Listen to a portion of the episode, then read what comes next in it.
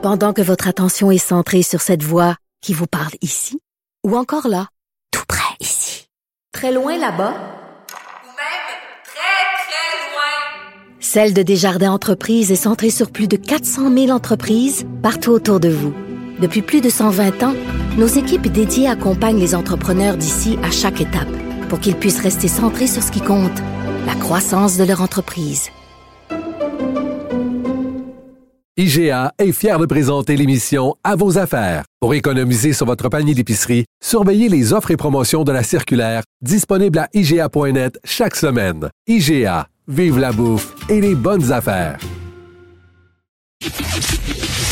La chronique argent. Une vision des finances pas comme les autres.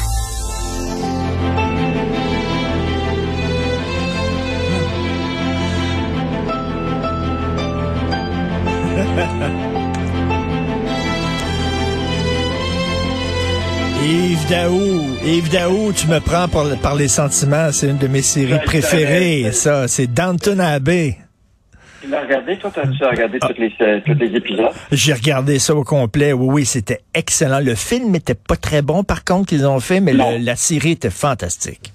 Sais, juste se rappeler cette série-là, qui est vraiment l'histoire d'un manoir aristocratique des 1910-1912, la, la Oui. période de, la- de l'Angleterre. C'était c'est vraiment bien. Mais ce qui est intéressant, euh, Richard, c'est que nous autres, le Québec distinct, on a notre downtown Abbey à Westmount. Savais-tu ça? Hey, j'ai vu ça, j'ai vu les photos, c'est, mais c'est immense.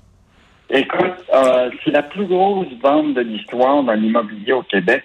18,5 millions qui a été vendu pour cette euh, maison-là qui est située sur rue Sunnyside, euh, une des, euh, des, des, des, des coins là, les plus euh, les plus intéressants pour les maisons de très très riches. là. Et même cette maison-là a été vendue hors centriste. Avec, tu peux même pas voir les photos à l'in- à- à l'in- à l'intérieur. Donc, elle a été vendue pour 18,5 millions. Elle a été vendue à Pinard Tétin, qui est euh, marié à Rami Attala, qui est un des grands patrons et euh, cofondateurs du détaillant montréalais de luxe, là, Sands. Je sais pas si tu connais cette compagnie-là. là. Écoute, c'est une compagnie qui est évaluée à 5 milliards. Ils ont Milliards? 1500 employés. Oui. Ils ont 1500 employés, dont 200 temporaires. Ils vendent plus de 700 marques de, de vêtements de luxe qui, euh, qui est livré dans 150 pays. Et ça, c'est euh, c'est un petit tempête du luxe qui a été euh, bâti par Rami. Euh, donc il est le mari de Pinard, euh, c'est un qui a acheté la... Et euh, âgé de 39 ans, lui, il vient de la Syrie et il est arrivé à Montréal à 15 ans. Euh, puis avec ses deux frères, ils ont bâti euh, cet, euh, empire-là. Donc euh, aujourd'hui, il se retrouve propriétaire d'une maison. Euh, écoute, euh, tiens-toi bien, 10 chambres, 10 salles de bain. Mettons que c'est plus que euh, moi. ça, ça, ça nécessite bien de monde. Pour, euh, et euh, écoute, c'est à 43 000 pieds carrés. C'est une maison qui s'est inspirée de l'architecture anglaise de 1800. Elle a été construite en 1910. Euh, donc, euh, toute un- toute 10, une maison. salles de bain, est-ce que le gars, il a beaucoup, beaucoup, beaucoup d'enfants, il est tout seul, ou il est tout seul avec sa femme dans cette maison-là? En tout cas, s'il y a- n'y a pas beaucoup d'enfants, j'espère qu'il y a beaucoup d'amis. Euh, Mais, mais, mais Yves, euh, Yves, c'est un coin, je vais, je vais t'avouer quelque chose, c'est un coin que je connais très bien parce que je vais beaucoup marcher dans ce coin-là. Sunnyside et tout ça, c'est en haut de la montagne du Mont-Royal. Ouais. Donc, je fais beaucoup de marches dans, dans ce coin-là.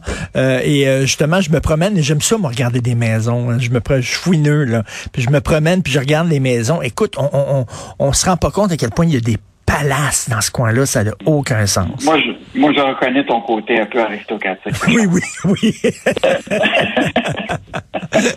Et, et, la- ben, je veux te rappeler la dernière maison qui avait été vendue euh, à 18 millions, c'était sur Red Path Crescent. Dans le, le- c'est- c'est dans le même euh, qui avait été vendu à 18 millions, là, euh, qui avait été payé en 1900, euh, deux- 2020 par euh, Fotis Peter Tessali, là, qui était le PDG de l'entreprise de Pierrot Genesis. Et euh, donc, euh, vraiment un record d'une vente euh, au Québec. Là. Donc, euh, écoute, il y a encore du monde qui sont riches à Montréal. Ben oui, ben écoute, s'il a pas volé son argent, puis s'il le fait de façon honnête, ben pourquoi pas? Il fait ce qu'il veut avec son argent, mais en tout cas, c'est assez spectaculaire. 18,5 millions, 10 salles de bain. Est-ce qu'il y a vraiment besoin de 10 salles de bain? Ça, c'est une autre question. Euh, chicane de bois.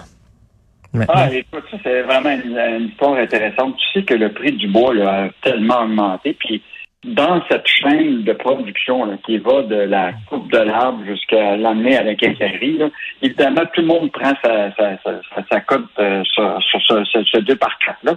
Mais là, dans la chaîne lui-même, il y a les bûcherons. Les bûcherons, euh, ben, tu beaucoup de gens qui sont propriétaires de leur propre terrain de bois.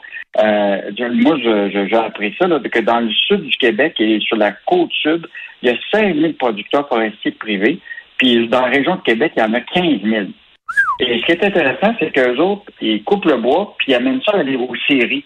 Mais là, les scieries, là, eux autres, là, c'est eux autres, c'est eux autres qui coupent, puis ils mettent ça en planche, là. Ils prennent des marges de profit énormes. hein. Il donnait l'exemple, là, André Roy, là, qui lui a 430 arbres de boisés, hein, qui- puis qui vend aux scieries. Il dit, en mai dernier, des producteurs comme lui avaient un peu, ils recevaient un dollar pour une bille de bois de 8 pieds, vendue à scierie.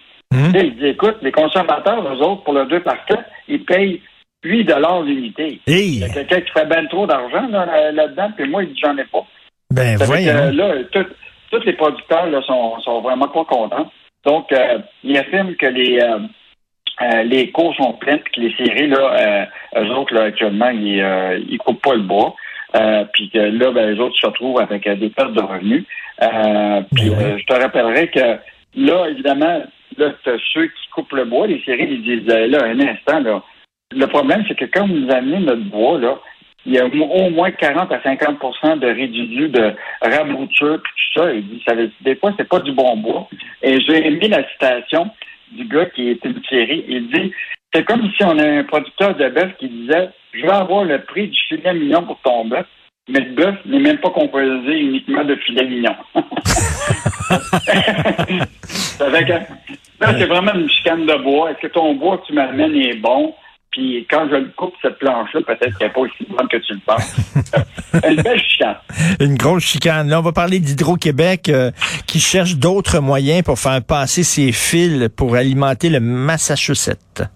Bon, ben, tu t'en rappelles, là, Oui. c'est, euh, il y a eu le référendum euh, dans le Maine. Les, les- les 60% des gens se sont opposés à, à ce que les, euh, les lignes passent sur euh, dans l'État du Maine pour aller là, au Massachusetts.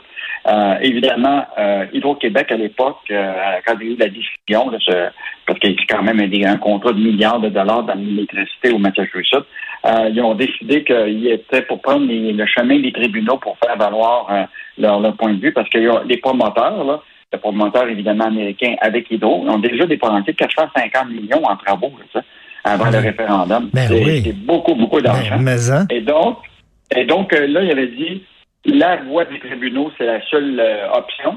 Et là, ce qu'on a appris par un peu hasard, c'est que le Charlie Baker, qui est euh, le gouverneur de l'État du Massachusetts, a fait une entrevue sur une chaîne de télévision qui s'appelle euh, où il y a- dans, dans le bout de Massachusetts, et il dit clairement que là, ils sont en train de regarder potentiellement un nouveau tracé. Euh, donc, ça veut donc dire que probablement qu'il va y avoir d'autres options possibles pour Hydro-Québec.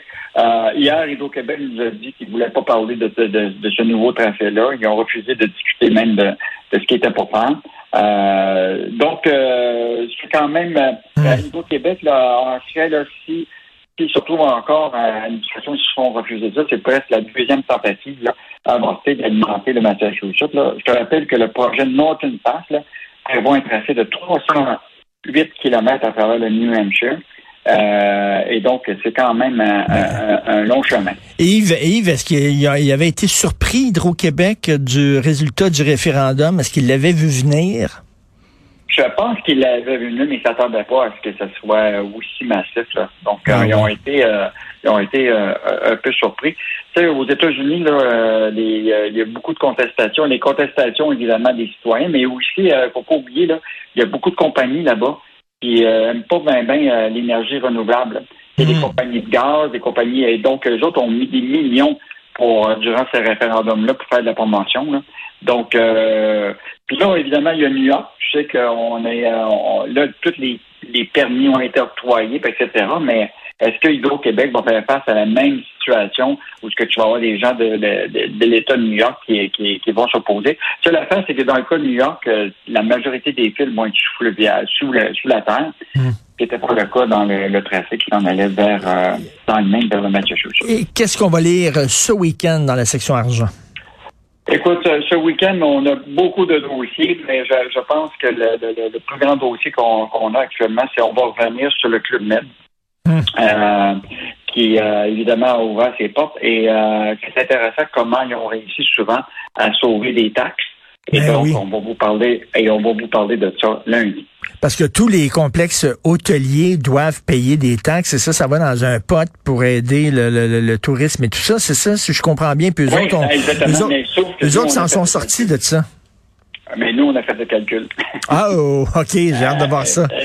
Et l'autre chose qu'on a- Oui. qu'on fait, c'est qu'on vient encore sur la question de la pénurie de main-d'œuvre qui nous frappe. On a des, des cas là, vraiment incroyables où c'est vraiment difficile euh, de trouver de la main-d'œuvre, puis des entreprises là, vraiment là, en usine et un peu partout. Et il y a même des, des gens qui innovent, là, euh, ce qui est intéressant. Par exemple, souvent, tu peux te présenter à un endroit, sais tu quoi, c'est marqué Amenez votre CV vide, on vous engage. Tout de suite, là. T'amènes ton CV, paf, ils te prennent. Et ouais, ben, ça peut être des pages blanches. Des pages blanches, ah oui. Oui, ça t'arrive avec deux feuilles, là, tu sais, euh, mobiles, là. Ouais. Pas- sou- Souligné avec rien, signature, puis on t'engage. T'as- bon, avec un dossier judiciaire long comme le bras, on s'en fout totalement. On a besoin de toi. Viens t'en travailler. Bon week-end, Yves Daou. Hey, Merci bon week-end.